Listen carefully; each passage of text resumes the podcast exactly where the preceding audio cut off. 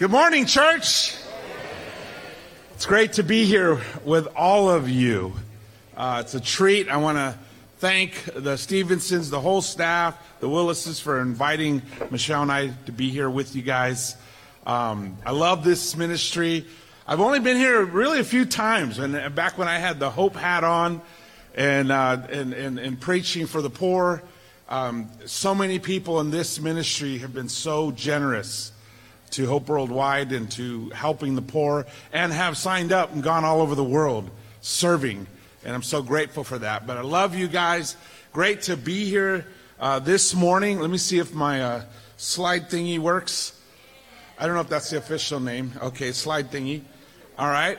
So, first of all, greetings from Metro. All right. It's the Metro region. For those of you who don't know, uh, my wife and I moved up here, uh, up here being the LA area, uh, about four years ago, almost four years ago, and uh, uh, to really jump in and help out Metro. Metro was going through a very difficult time. Um, they had gone through a very painful split, division in leadership, uh, difficult times, a lot of dysfunction. And like any church filled with wonderful, amazing people. And uh, we, we were called, as Steve was talking about being called, we were called to come here and be part of that family. And we've had such a great time at Metro. We have, we have recovered, we have healed, and we still got a long ways to go, but we're on our way to being a healthy, happy, growing, dynamic church that God has called us to be. So please keep us in your prayers. But I also see that we've contributed here too, Samogi and Sanchez and Padilla, and uh, oh, we got some people here that uh, uh, you guys have kidnapped and taken away from us. And I know you want the keys, but you can't have them, all right? You can't have them. But now we, we, we obviously share a bond. We are all family. Uh, it's great to be here. Um, I also bring you greetings from the Carrillos. This is Michelle and I's crew. Um, our little, uh, our little growing clan, our little growing tribe. We're trying to have kids, and, and they're trying to have grandkids, and or kids for them and grandkids for us. And you know, our, our little our little tribe is growing. You know, that's the Mexican retirement plan. Have lots of kids, and then they can take care of you, right? That's the plan. So we're like, come on, have some more babies. Let's go. Let's keep going here. Uh, but you know, part of us coming here was really uh, God's design uh, because uh, I was able to enroll at Fuller Seminary, and uh, Michelle and I just completed. We just had spiritual birthdays this year. Michelle turned 42, and I turned 40 as Christians. Okay, spiritual birthday, right? Not not not years of life, but. Um, and you know, I've been on a journey, we've been on a journey together of trying to figure things out how to be a healthy church, how to be a healthy disciple, how to be a strong Christian, how to, how, how to do it right, how to learn from our mistakes, how to grow through the things we've messed up in, how to change as we get, how to be the best leaders we can be, just how to keep growing and build the church that reflects the kingdom of God. And that's, that's a great challenge, and that's a great uh, learning curve, let me tell you. Um, and I'm, I'm just about to finish my doctorate. Lord willing, I'll be graduating in March with a doctorate in spirituality and spiritual health. Um, but you know, we've been at this a long time. I mean, probably, you know, a good chunk of this room wasn't even alive 40 years ago, you know, probably most of this room. Um, uh, Steve was just talking about how that song, uh, Men Who Dream, how many of you were there in Boston? I'm looking around, most of the people weren't even alive when this song came out in Boston back in 1989. Whoa. Um, you know, I was at, I so appreciate people who've endured through the decades who keep serving. The other day, uh, last week, I was in uh, New York, actually New Jersey, for the ICOC Teachers Conference. And I was sitting there waiting for my plane uh, to board. And of course, you know how they, they called for those in active military to please uh, come on board. And you saw some soldiers get up there. And I noticed, I was sitting right by the gate, that when they would check in, they would say, Thank you for your service to everybody. And I thought, you know, that's, that's good and right.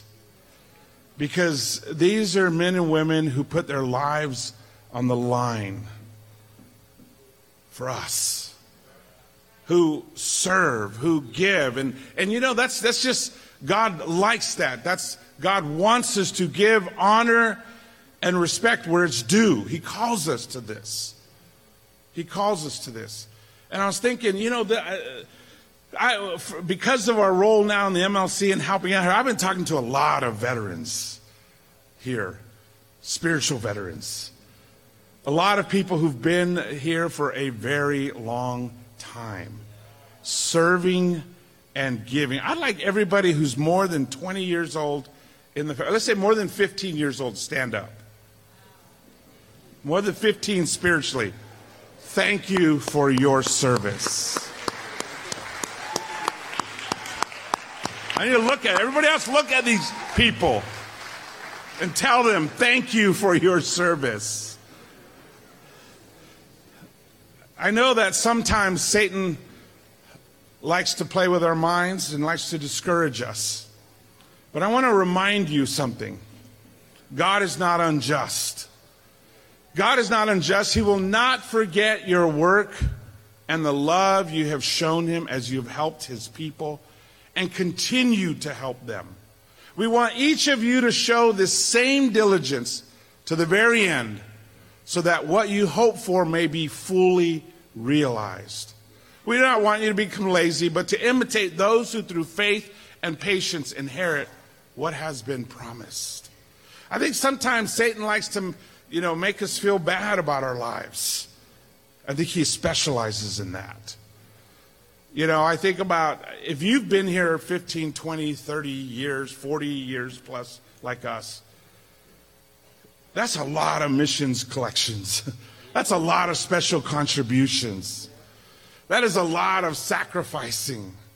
That is a lot of times you chose not to buy a bigger TV or a newer car or a new furniture set and you gave the money to the church or you gave the money to hope, to help somebody that you will never meet, you will may, maybe never see, and maybe never get to hear a thank you from them.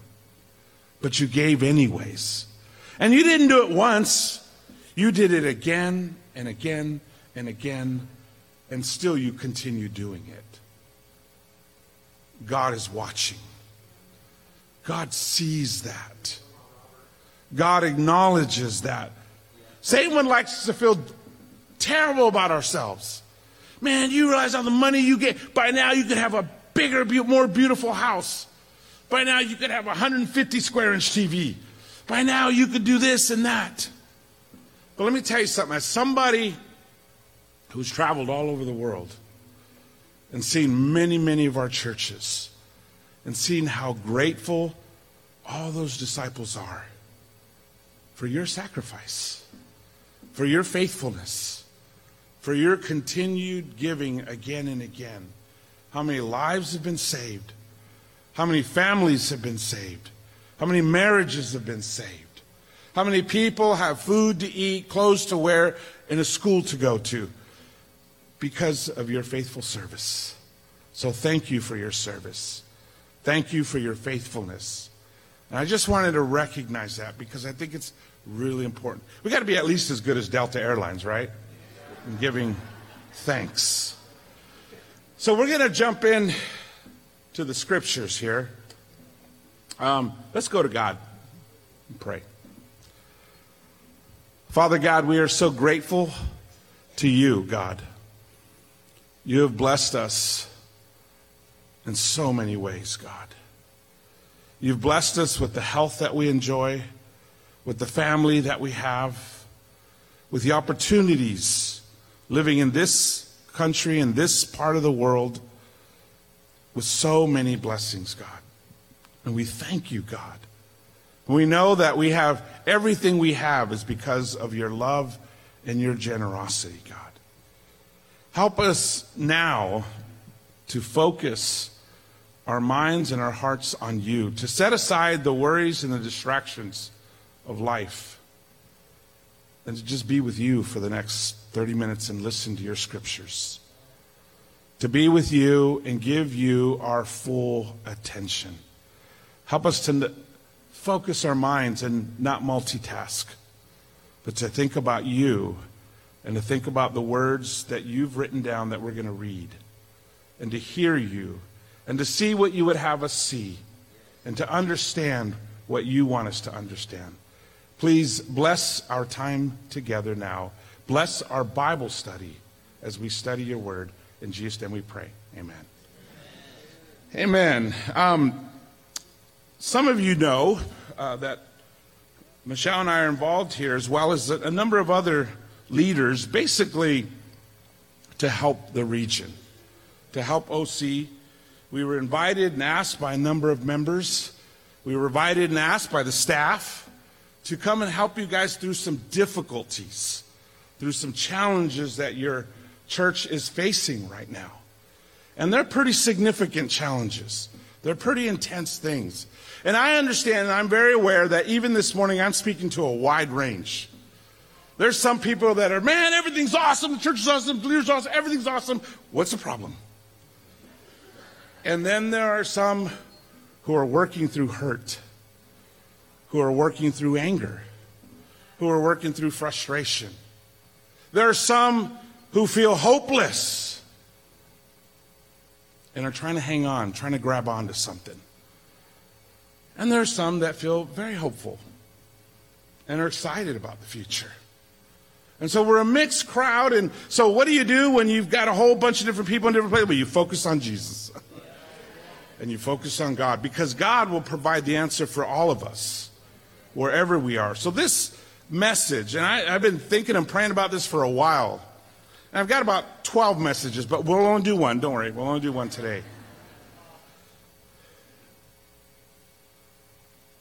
God loves his people.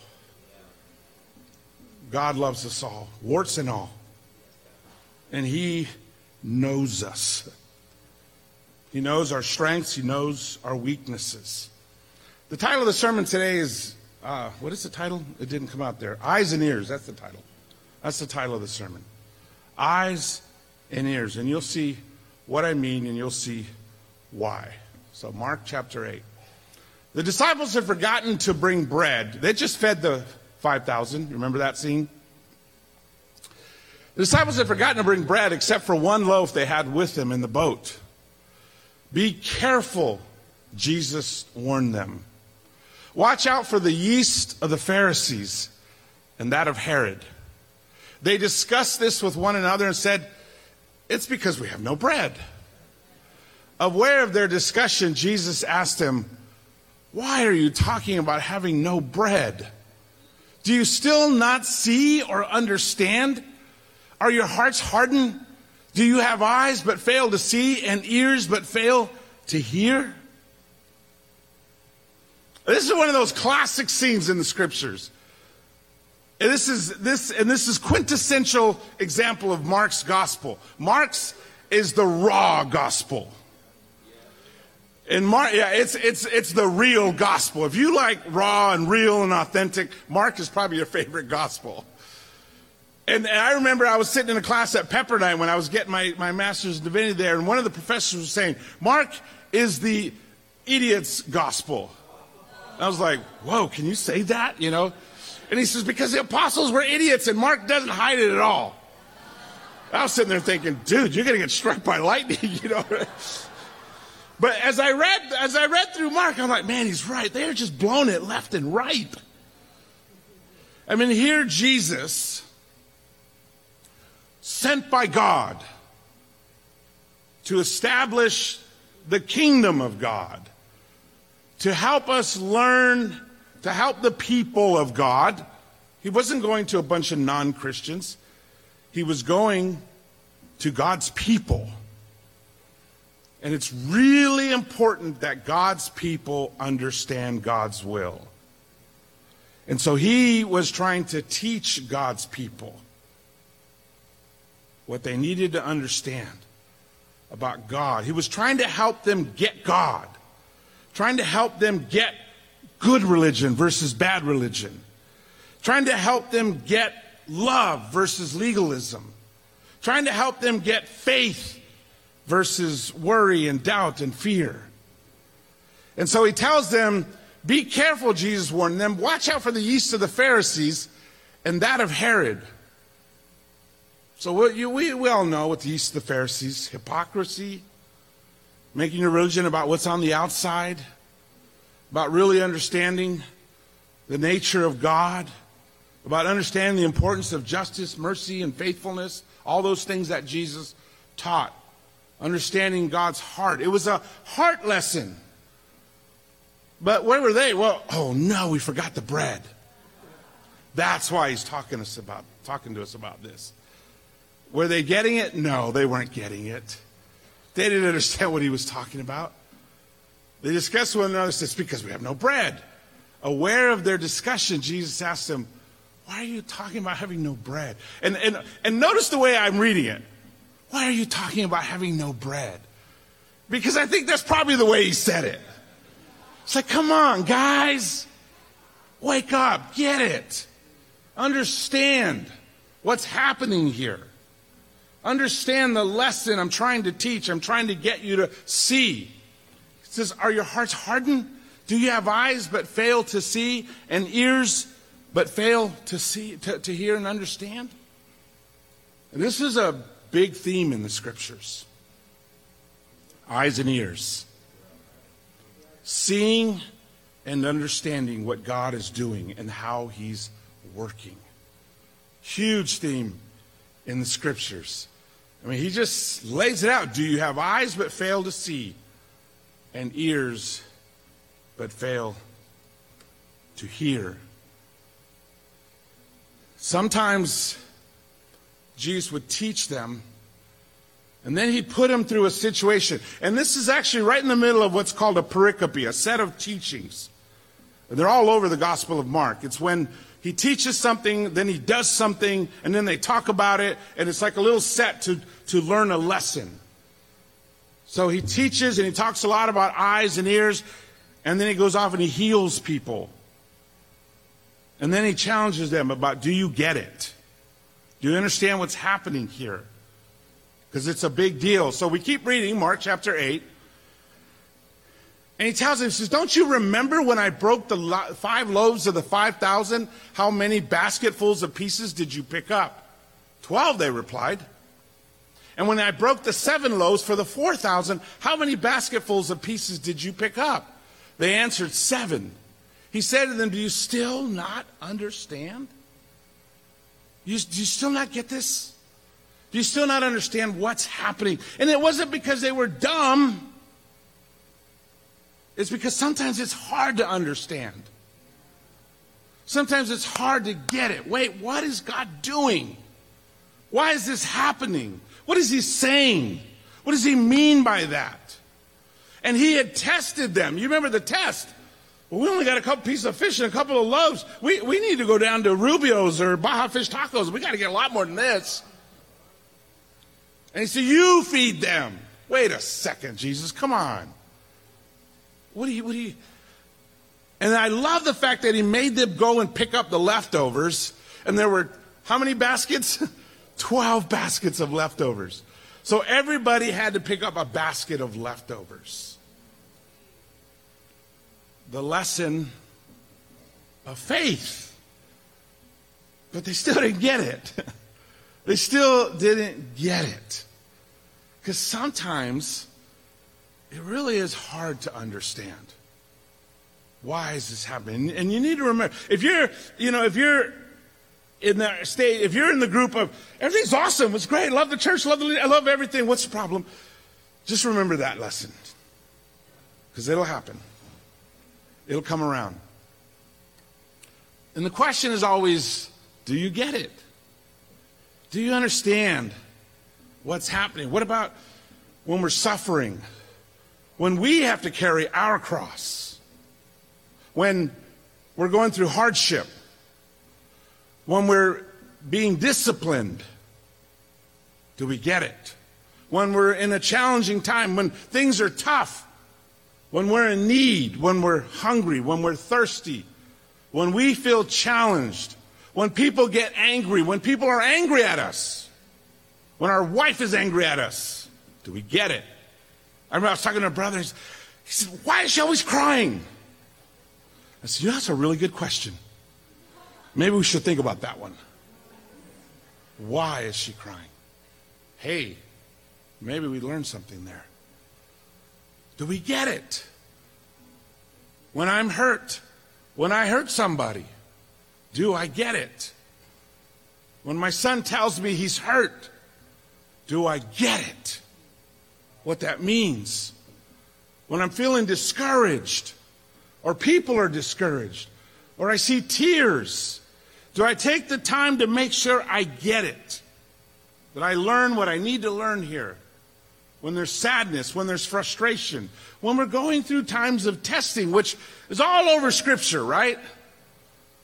I mean, if, if there's anything you see in Scripture, lots of tests, lots of failures, lots of blowits, and lots of grace, and lots of mercy, and lots of love. And I can't make other people get it. But I got to make sure I get it. I got to make sure I get what God is trying to show me, what Jesus is trying to teach me. I'm a leader. I'm, I'm held double accountability because what I don't get hurts people. And I got to get it.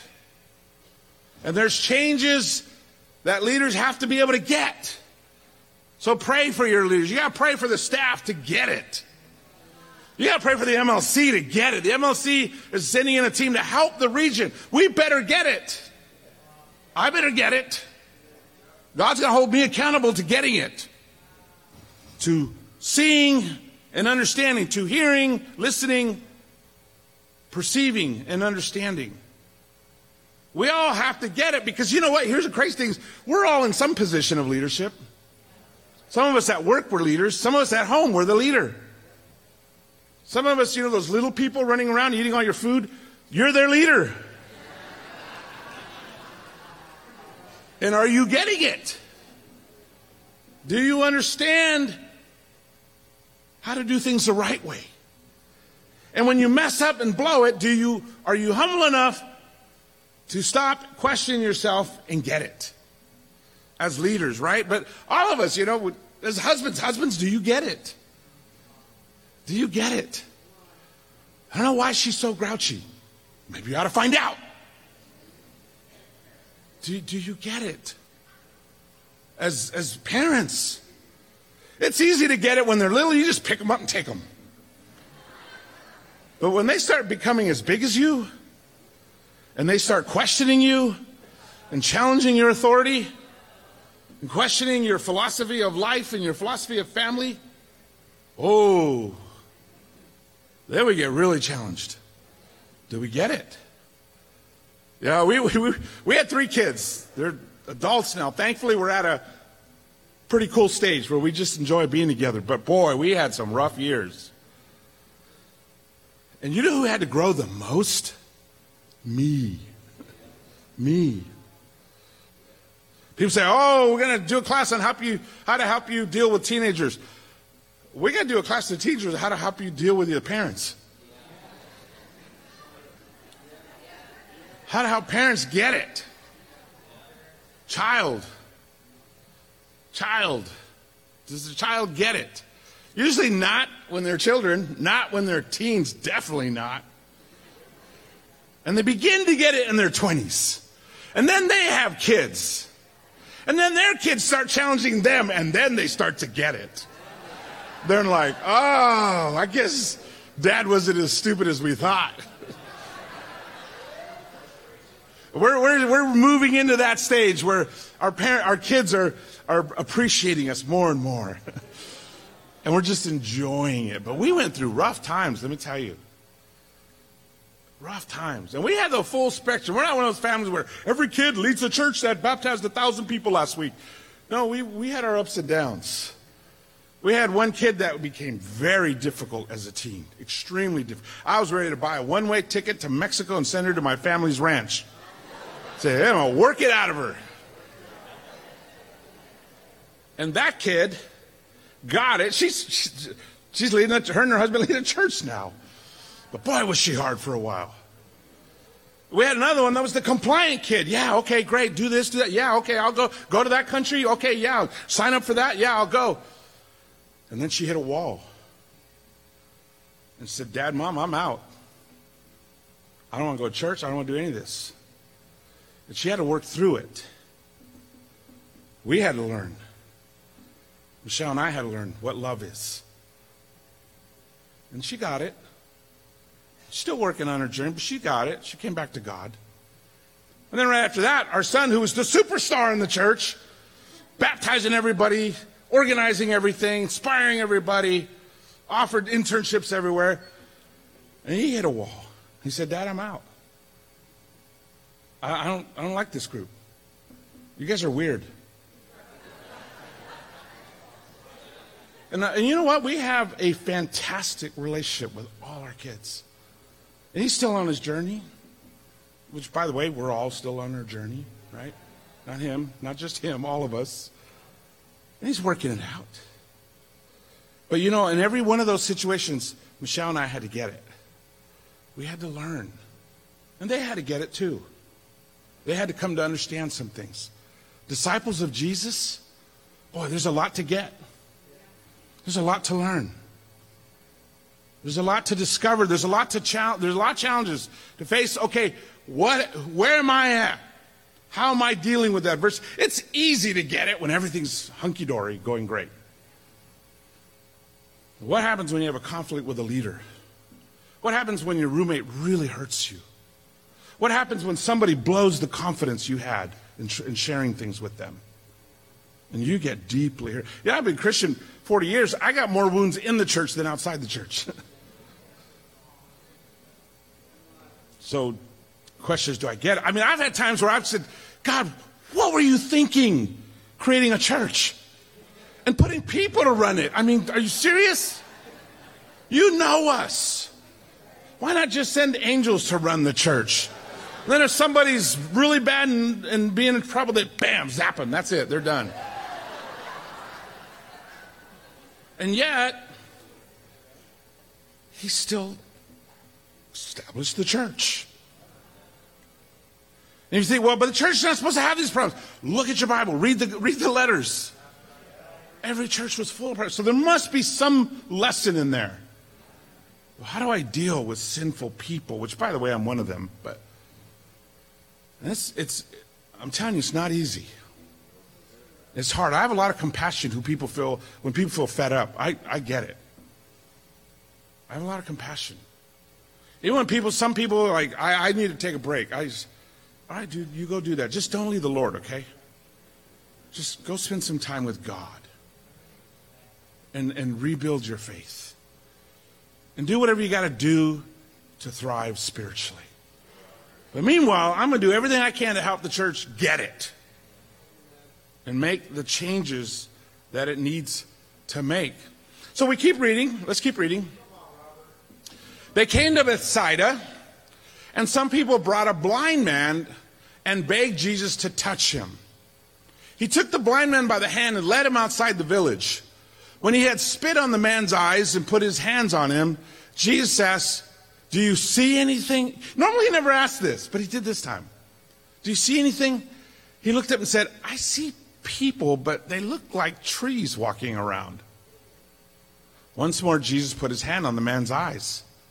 Then his eyes were open, his sight was restored, and he saw everything clearly.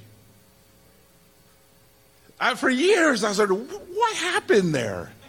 Was Jesus having a bad day? Was he, was he like running on low or running on empty? He didn't recharge his battery that morning? Maybe he didn't have a quiet time that morning, you know? What, what, what happened that it took a second touch? But as I've gotten older in the faith, I realized, you know, sometimes you just don't see it the first time. Sometimes it takes a little more Jesus. Sometimes it takes a second touch, maybe a third, maybe a fourth, maybe a fifth, before we begin to see things clearly. Clearly. It's hard at first. It's not easy. Obviously, it wasn't that Jesus was weak that day or running low on power. Jesus had the power And you, and just, even the fact that he asked him, What do you see? says that Jesus knew exactly what was happening.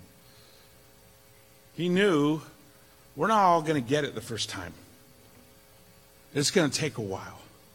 It's, it's going to take some second, maybe third touches, maybe fourth touches. And some of us will get it quicker than others. And some of us won't get it till the last minute. And it's hard because when we get it quickly, we want everybody else to get it. Hey, you, get it. I got it. What's your problem? It's how we are, right? It's how we are. Let's keep reading. Jesus and his disciples went on to the villages around Caesarea Philippi. On the way, he asked them, Who do people say I am? And they replied, Some say John the Baptist, others say Elijah, and still others, one of the prophets. But what about you? He asked. Who do you say I am? And Peter answered, You are the Messiah. This is one of those very powerful moments. Very powerful moment.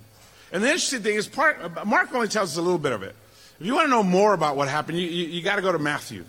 He's got more details. Matthew generally puts more details in there. Some really important details here. So they go to Caesarea Philippi. He says, Who, who do they say I am? And he says, What about you? Who do you say I am? Simon Peter. We're talking about Peter. You guys know Peter, right? You saw The Chosen. You know who Peter is. He's, he's not always the first to get it. He's not necessarily the sharpest tool in the shed. But this time, he got it. He says, You're the Messiah, the Son of the living God.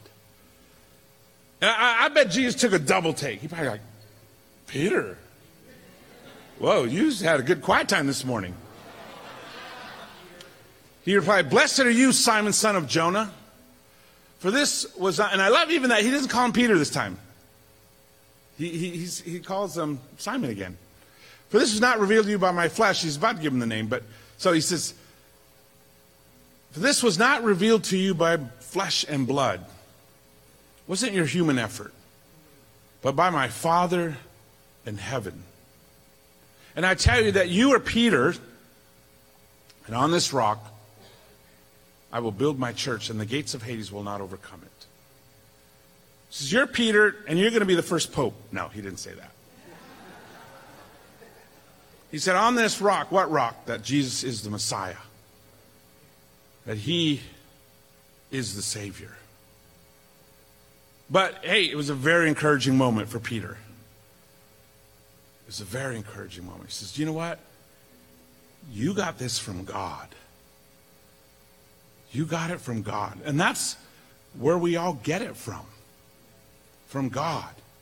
If we take the time to listen, if t- we take the time to look and to perceive, if we put our effort into understanding, and don't assume we got it already, and don't assume we understand everything, and don't assume we're, we're, we're okay, but keep that open, hungry heart, no matter what we may think is going on. He got it. Yay, Peter. Yay, Peter. Says, You, the Messiah, Jesus replied, It wasn't by human flesh you figured this out. God told you this, and you were listening. In verse 21, from that time on, Jesus began to explain to his disciples that he must go to Jerusalem and suffer many things. He's trying to get them to understand how this is all going to work. He says, You must suffer many things at the hands of the elders, the chief priests, and the teachers of the law, and that he, must be killed, and on the third day he'd be raised to life. He's explaining the whole plan. We always want to know what's the plan? And Jesus is explaining the plan. But Peter took him aside and began to rebuke him. Never, Lord, he said, this shall never happen to you. Uh oh. Very dangerous trying to disciple Jesus. Then Jesus turned and said to Peter, Get behind me, Satan. You are a stumbling block to me, and you do not have in mind the concerns of God, but merely human concerns. Whoa. I don't know how you would feel if Jesus told you that. I think I would just drop dead right there. If Jesus called me Satan. I mean, man, he just got the biggest compliment. He just got held up in front of everybody. What a great job. What a great victory. And then he blows it. But it's an understandable blow it. He loves Jesus. He's like, Jesus, that can't happen to you. I'm not going to let that happen to you. And, and, you know, Peter's a fairly emotional guy. No way. We'll fight to the end. You remember, Peter's the one that cut the guy's ear off, right? Instead of thinking, is this God's will? And what is God doing here? What is God showing me? That's a very important question. And he says, You do not have in mind the things of God, but merely human concerns. You're thinking like a human, which is natural, right? Aren't we humans? But we're called to think like God, to see things from His perspective. That's what getting it is. That's the challenge for every one of us. I'm not preaching at a group or at a person or a, a few people. I'm preaching at all of us. Because this is all of our challenge. To not give in to our human emotion. Do not act like humans. Act like godly people. Handle things the way God would handle it. I mean, they, it was hard, guys. It was hard. Poor Peter. It was tough walking around with Jesus and getting it. Remember when they wanted when they when when he was washing feet and Peter was like, "No, Lord, don't wash my feet." Yeah. And Jesus said, "Then I have no part with you." Oh, in that case, wash me the whole thing. Give me a full car wash. And it's, it's just it's, sometimes it's hard to get it. And I don't think Peter had a bad heart. I think Peter was like, "Oh, I don't deserve to have you wash my feet, Jesus. So you can't do that." And Peter's like, "There you go." Jesus like, "There you go again," thinking like a human think like God. Dying with Jesus. Oh, you're not going to die, Jesus. We're going to all die with you. And then he denies them three times. So I don't know the guy. Never met that dude. Three times. And Peter, he doesn't have a bad heart. He's, he's pretty ashamed. And Jesus has to come and restore him. Bring him back in because Peter was feeling pretty lousy. Because it takes him so long. Sometimes it's frustrating not getting it. And you know, Peter, bless his heart, he gets to stand up and do the Acts 2 sermon, right? In the last days, quoting Joel and that my spirit we poured out on all people, all nations. In other words, not just Jews, men and women, not just males, young and old, not just male Jews over 30, everybody. Everybody. He opens the door, the universal gospel, the, the talk about um, diversity. I mean, this is, this is, Jesus was the original diversity guy, just bringing everybody, unleashing the Holy Spirit on everybody. You don't have to be a male Jew over 30. You can be from any background. Oh, what an incredible message. Gee, Peter preached that message and then wouldn't go in the house of a Gentile. Jesus told them, you will preach the gospel in Jerusalem and in Judea and Samaria to the ends of the earth. Go take this gospel and make disciples of what? All nations. Panta ta ethne, where we get the word ethnicity. To all people from every race and background. What did the apostles do? They all hung out in Jerusalem. It took God sending a persecution to get them out of Jerusalem. And then even then it says everybody went except the leaders. It's like, what the? Still not getting it. And God had to send visions. You know, the whole thing with the animals coming down on the sheet and all that, just to get Peter to get it. To understand, dude, this is for everybody. And, and Peter is not a bad guy. He's a good guy. Just took him a while. All of us, it takes us a while. And some things we get really fast. And other things, it takes us a while. And the whole world is waiting for us all to get it, to be the church that Jesus died for, right? Getting it is very serious. It's not, I mean, I say some jokes about it because sometimes we got to laugh at ourselves. But Jesus said, Whoever has will be given more, and they will have in abundance. Whoever does not have, even what they have, will be taken from them. This is why I speak to them in parables. Though seeing they do not see, though hearing they do not hear or understand. In them is fulfilled the prophecy of Isaiah. You will be ever hearing but never understanding. You will be ever seeing but never perceiving. For this people's hearts has become callous. They hardly hear with their ears and they've closed their eyes. Otherwise, they might see with their ears, hear with their ears, see with their eyes, hear with their ears, and understand with their hearts. God heal them. This is his promise. This is his promise. But Jesus quoted this because he knew a lot of people are not going to get it. And you know, you know how many disciples he had at the end of three year ministry? 120. 120. It's difficult to get it. It's, it's challenging to get it. It's easy to miss it. And a key to this is, is listening, paying close attention. What is God saying? What is the scripture telling me? How different am I? I mean, 46 times in, Revel- in the book of Revelation, he talks about hearing, listening. 75 times in the Gospels, Jesus talks about listening. Listen up. The classic prayer, Shema Israel, Adonai Eloheinu, Adonai Echad. It's the prayer that every Orthodox Jew prays every day. Jesus probably prayed it every day. What's it say? Hear, O Israel. The Lord our God is God and he is one. It's the command.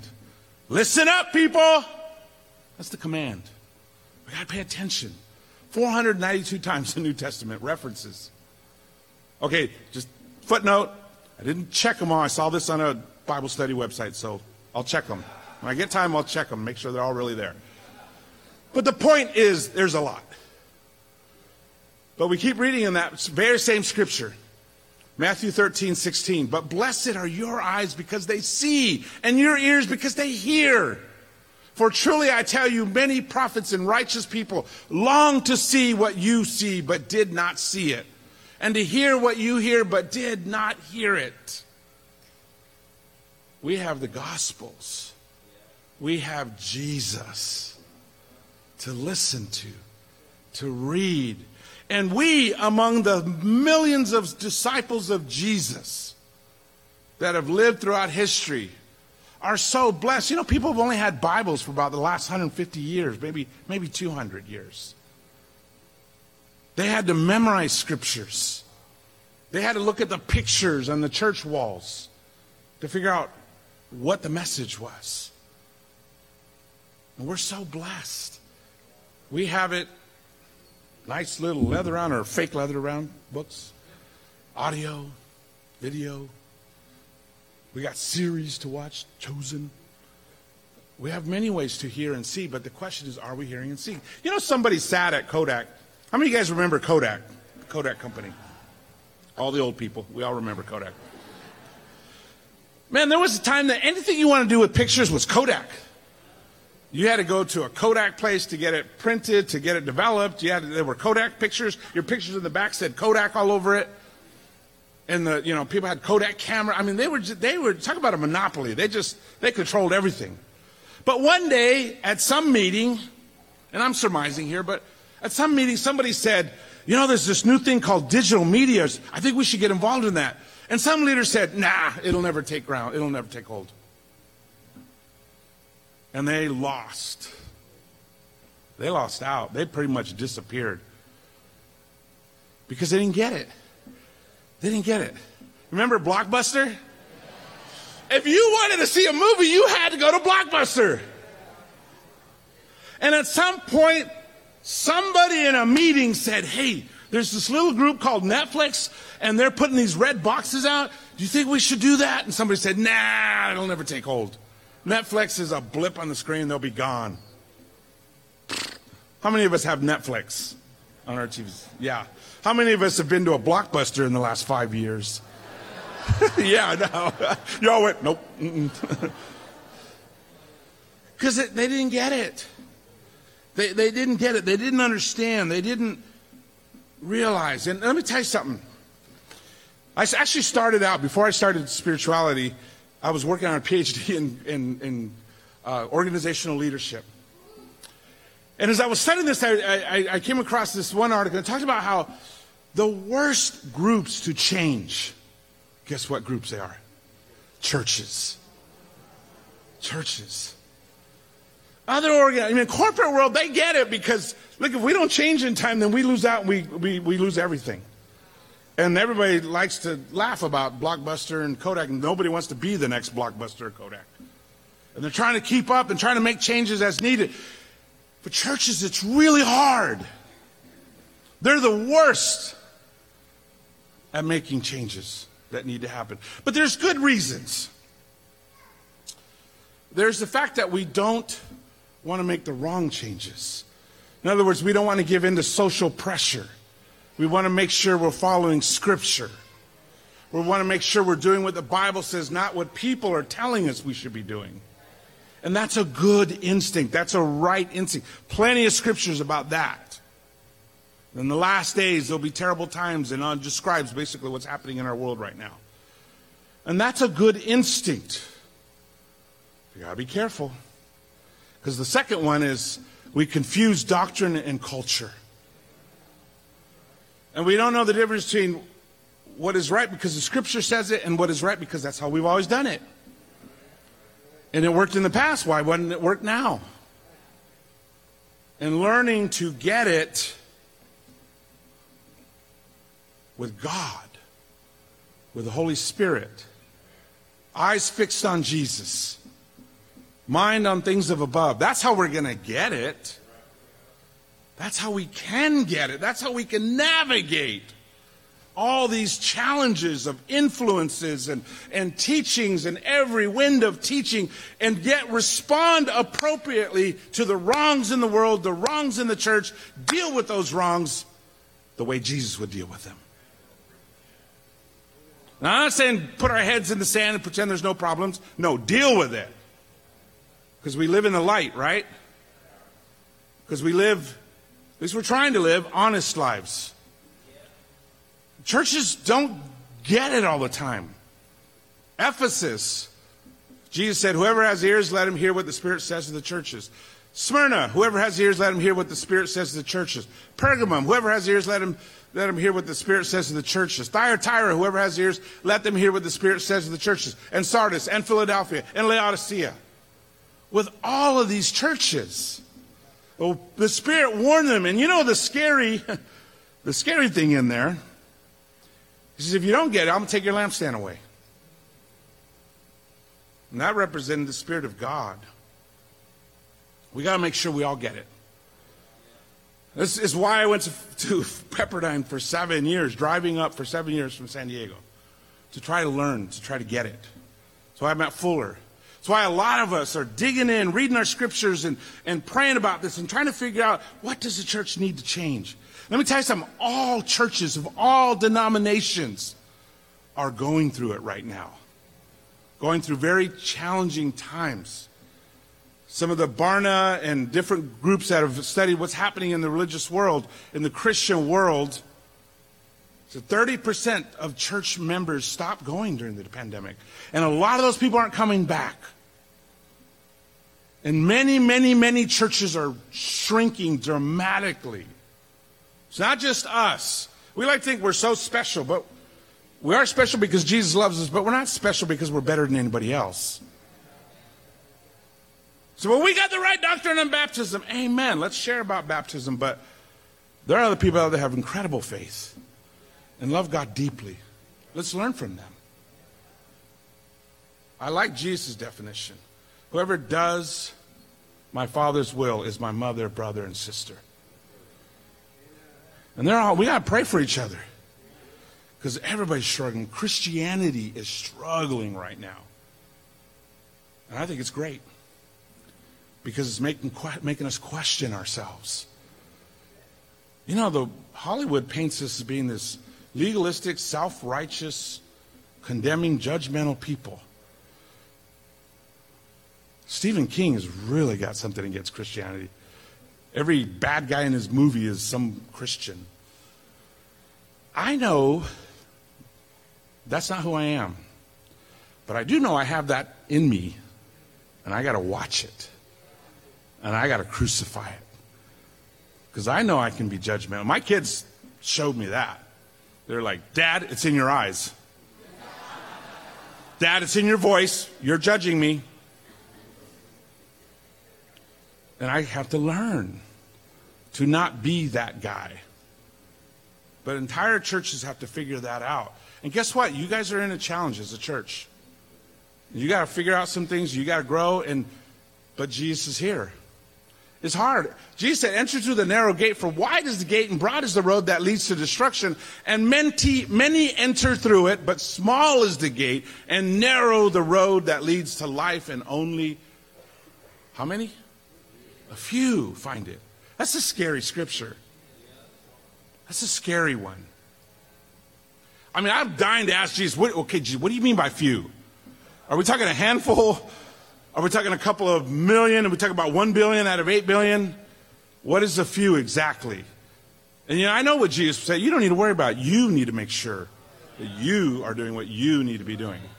You don't need to be judging other people's faith. You don't need to be judging the Lord's servants. Check your own heart. Work out your salvation with fear and trembling, not your neighbor's. Love your neighbor. Be an example of God to your neighbor. Well, who's my neighbor? Well, in case there's any doubt, how about your enemies? Love your neighbors too. You love your enemies too. Oh, do I really have to love him? That guy's a jerk. Yeah, you really got to love him. That brother doesn't get it. Probably going to need some more love. Probably going to have to be like Jesus to help him get it. Leaders must get it. Pray for your leaders. Pray for the MLC. Pray for your staff. Pray for the elders. Pray for your Bible talk leaders. They have to get it. If they don't get it, people get hurt. So pray for us. And remember, you're a leader too.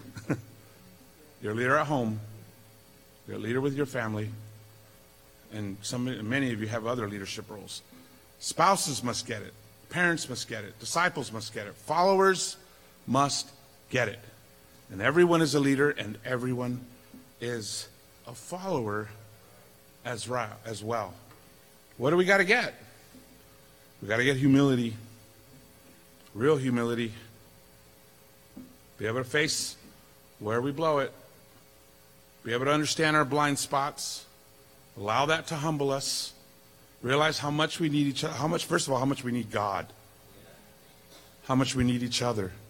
How much we all need help. We need radical honesty. I won't see my issues if I'm not honest. I won't recognize where I need help if I'm not honest. Got to be honest. Forgiveness. Oh man, does this require a lot of forgiveness?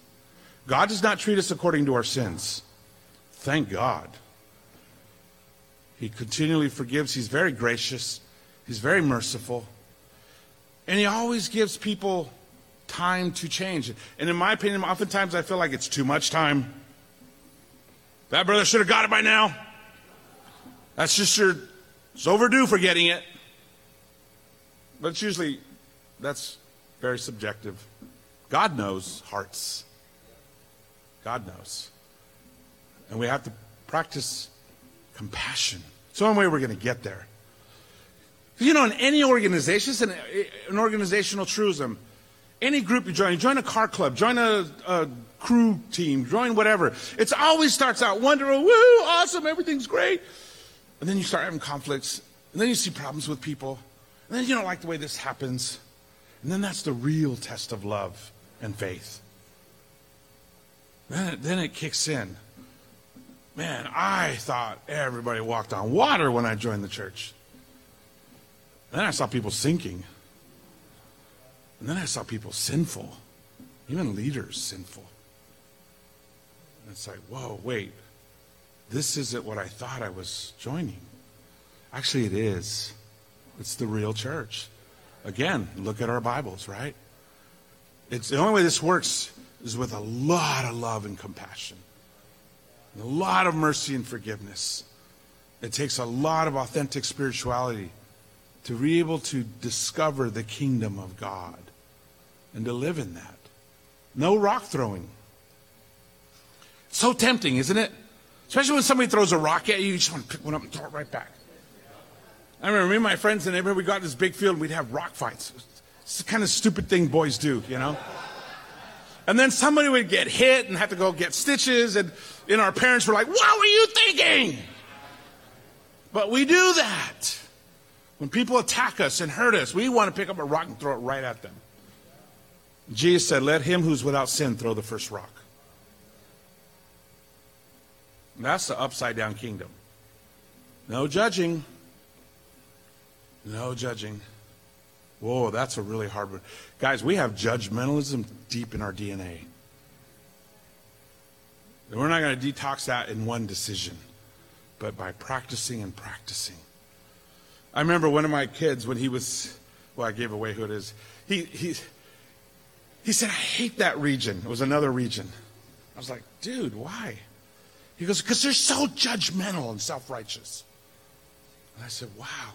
So you just decided everybody in that region is judgmental and self righteous. Well, that's quite a judgment you got there. And he was like, all right, Dad. But we do that. We do that. I would never do that. How do you know? Have you walked a mile in his moccasins? Have you lived in her house? And, and, and the worst is when leaders are judgmental because their judgment is accepted as the truth. And we got to be really careful. No defensiveness. No defensiveness. Oh, that's a hard one. Boy, I have I have wrestled and writhed on the floor like a demon possessed dude with that one. Wanting to defend myself. But you understand, I serve, I sacrifice, I give. You know how much I've done for the church? Because I made one little mistake, now you're crucifying me. And that's all perspective, right? Instead of just trusting God. What does he say? Humble yourself in the sight of the Lord, and he will lift you up. What does it say? He will make your righteousness shine like the noonday sun. Even though you're not really righteous, but you're trying. He'll make you shine. He'll help you out. No self righteousness. Those people, that leader, that Bible, talk, that brother, that sister. You see how sinful she is? Yeah, but so does God. And Jesus died on a cross for her. So I take the warning serious. Who are you to judge the Lord's servant? So, well, so what's the answer? Well, we got to really love each other. Jesus turned to Peter and said, Get behind me, Satan, because you don't have the things of God in mind. So, what do we got to do? Have the things of God in mind. God can get us through this.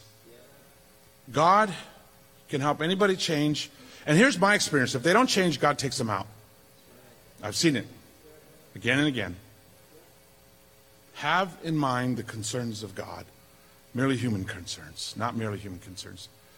And have the prayer, may your kingdom come and your will be done on earth as it is in heaven. So many times I want to say, no, I want it this way. I think it should be like this. I think the church should do this. Why do we sing that? Why did they change that song? I love that song the way it was. And we have sometimes too many opinions. And we have to remember to pray, Your kingdom come, Your will be done. And we're going to have to keep seeking the kingdom of God. First, priority. And there are many important, there, there are serious things we got to deal with. I'm not trying to lighten those up. There are serious things, there are hearts involved, but we must do it spiritually. Not all churches survive these kind of changes. Some of them self destruct. It depends on how many godly people are in the room. It depends on how many people love God more than themselves. Who are willing to do things God's way, even when it hurts, even when it's so difficult, but to do it the way Jesus would do it. And keep our eyes fixed on Him. In this world, He said, You will have trouble, but take heart. I've overcome the world. He did it. He overcame.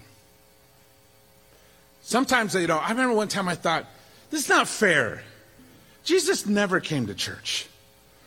You realize he ascended into heaven before the church even started? Like, why did he come to church? Why couldn't we watch how he handled the church? Oh, no, he had to leave. Actually, he answered that question. He said, It's better for me to leave so I can send you the Holy Spirit. Because I can only be in one place at one time with a few people. But the Holy Spirit can be with everybody all the time, everywhere. Can be with you. So, did Jesus have a solution? Absolutely. But we need to hear the Spirit. We need to see what the Spirit is telling us. We need to listen and see, hear and understand, seek first God's kingdom, and do God's will. We need to get Jesus. I want to close out with this. You know, in, in Metro, we went through a really difficult time, really painful time. A lot of division, a lot of dysfunction, a lot of hurt, a lot of anger. It was it was rough, and these these guys would know. They were there. They were just kids, but they were watching it. It was tough. So uh, we had to deal with all that stuff. We had to get real. We had to get honest. We had to face things. We had to work through it. We had to do it in a godly way. And as we dealt with the elephants in the room, went after the sacred cows, restored relationships, reconciled conflicts, we sat down, we wrote a vision for who we want to be. And this was our vision of who the Metro Church will be. We're not there yet, but who we're going to be.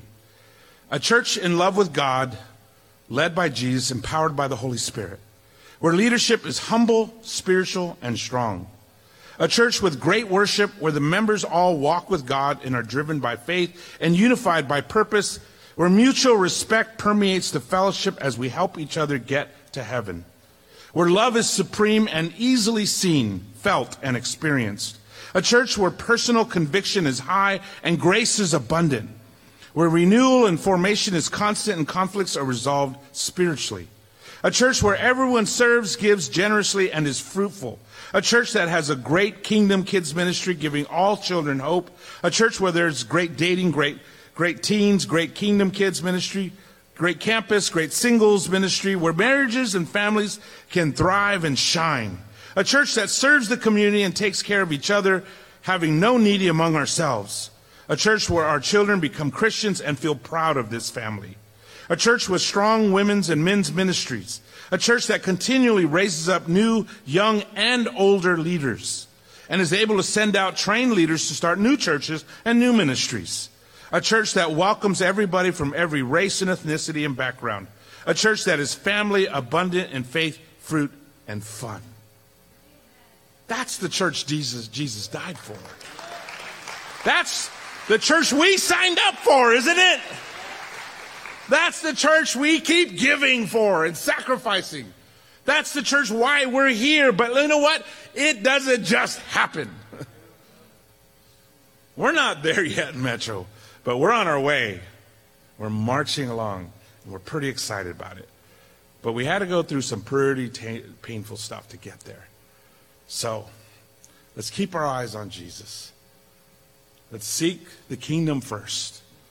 Let's be rich in grace and mercy. Let's love each other, even our enemies. And we'll get through this.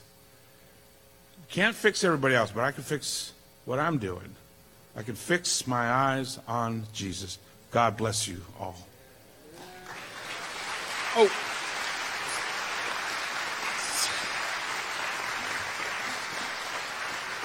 I think we really really need to fix our eyes on Jesus. I brought a couple of books that I think will help us that I want to recommend. I know some of these you guys have already read, but this one, The Ruthless Elimination of Hurry, it's actually a really easy read. Looks thick and ominous, but it, it's actually an easy book to read.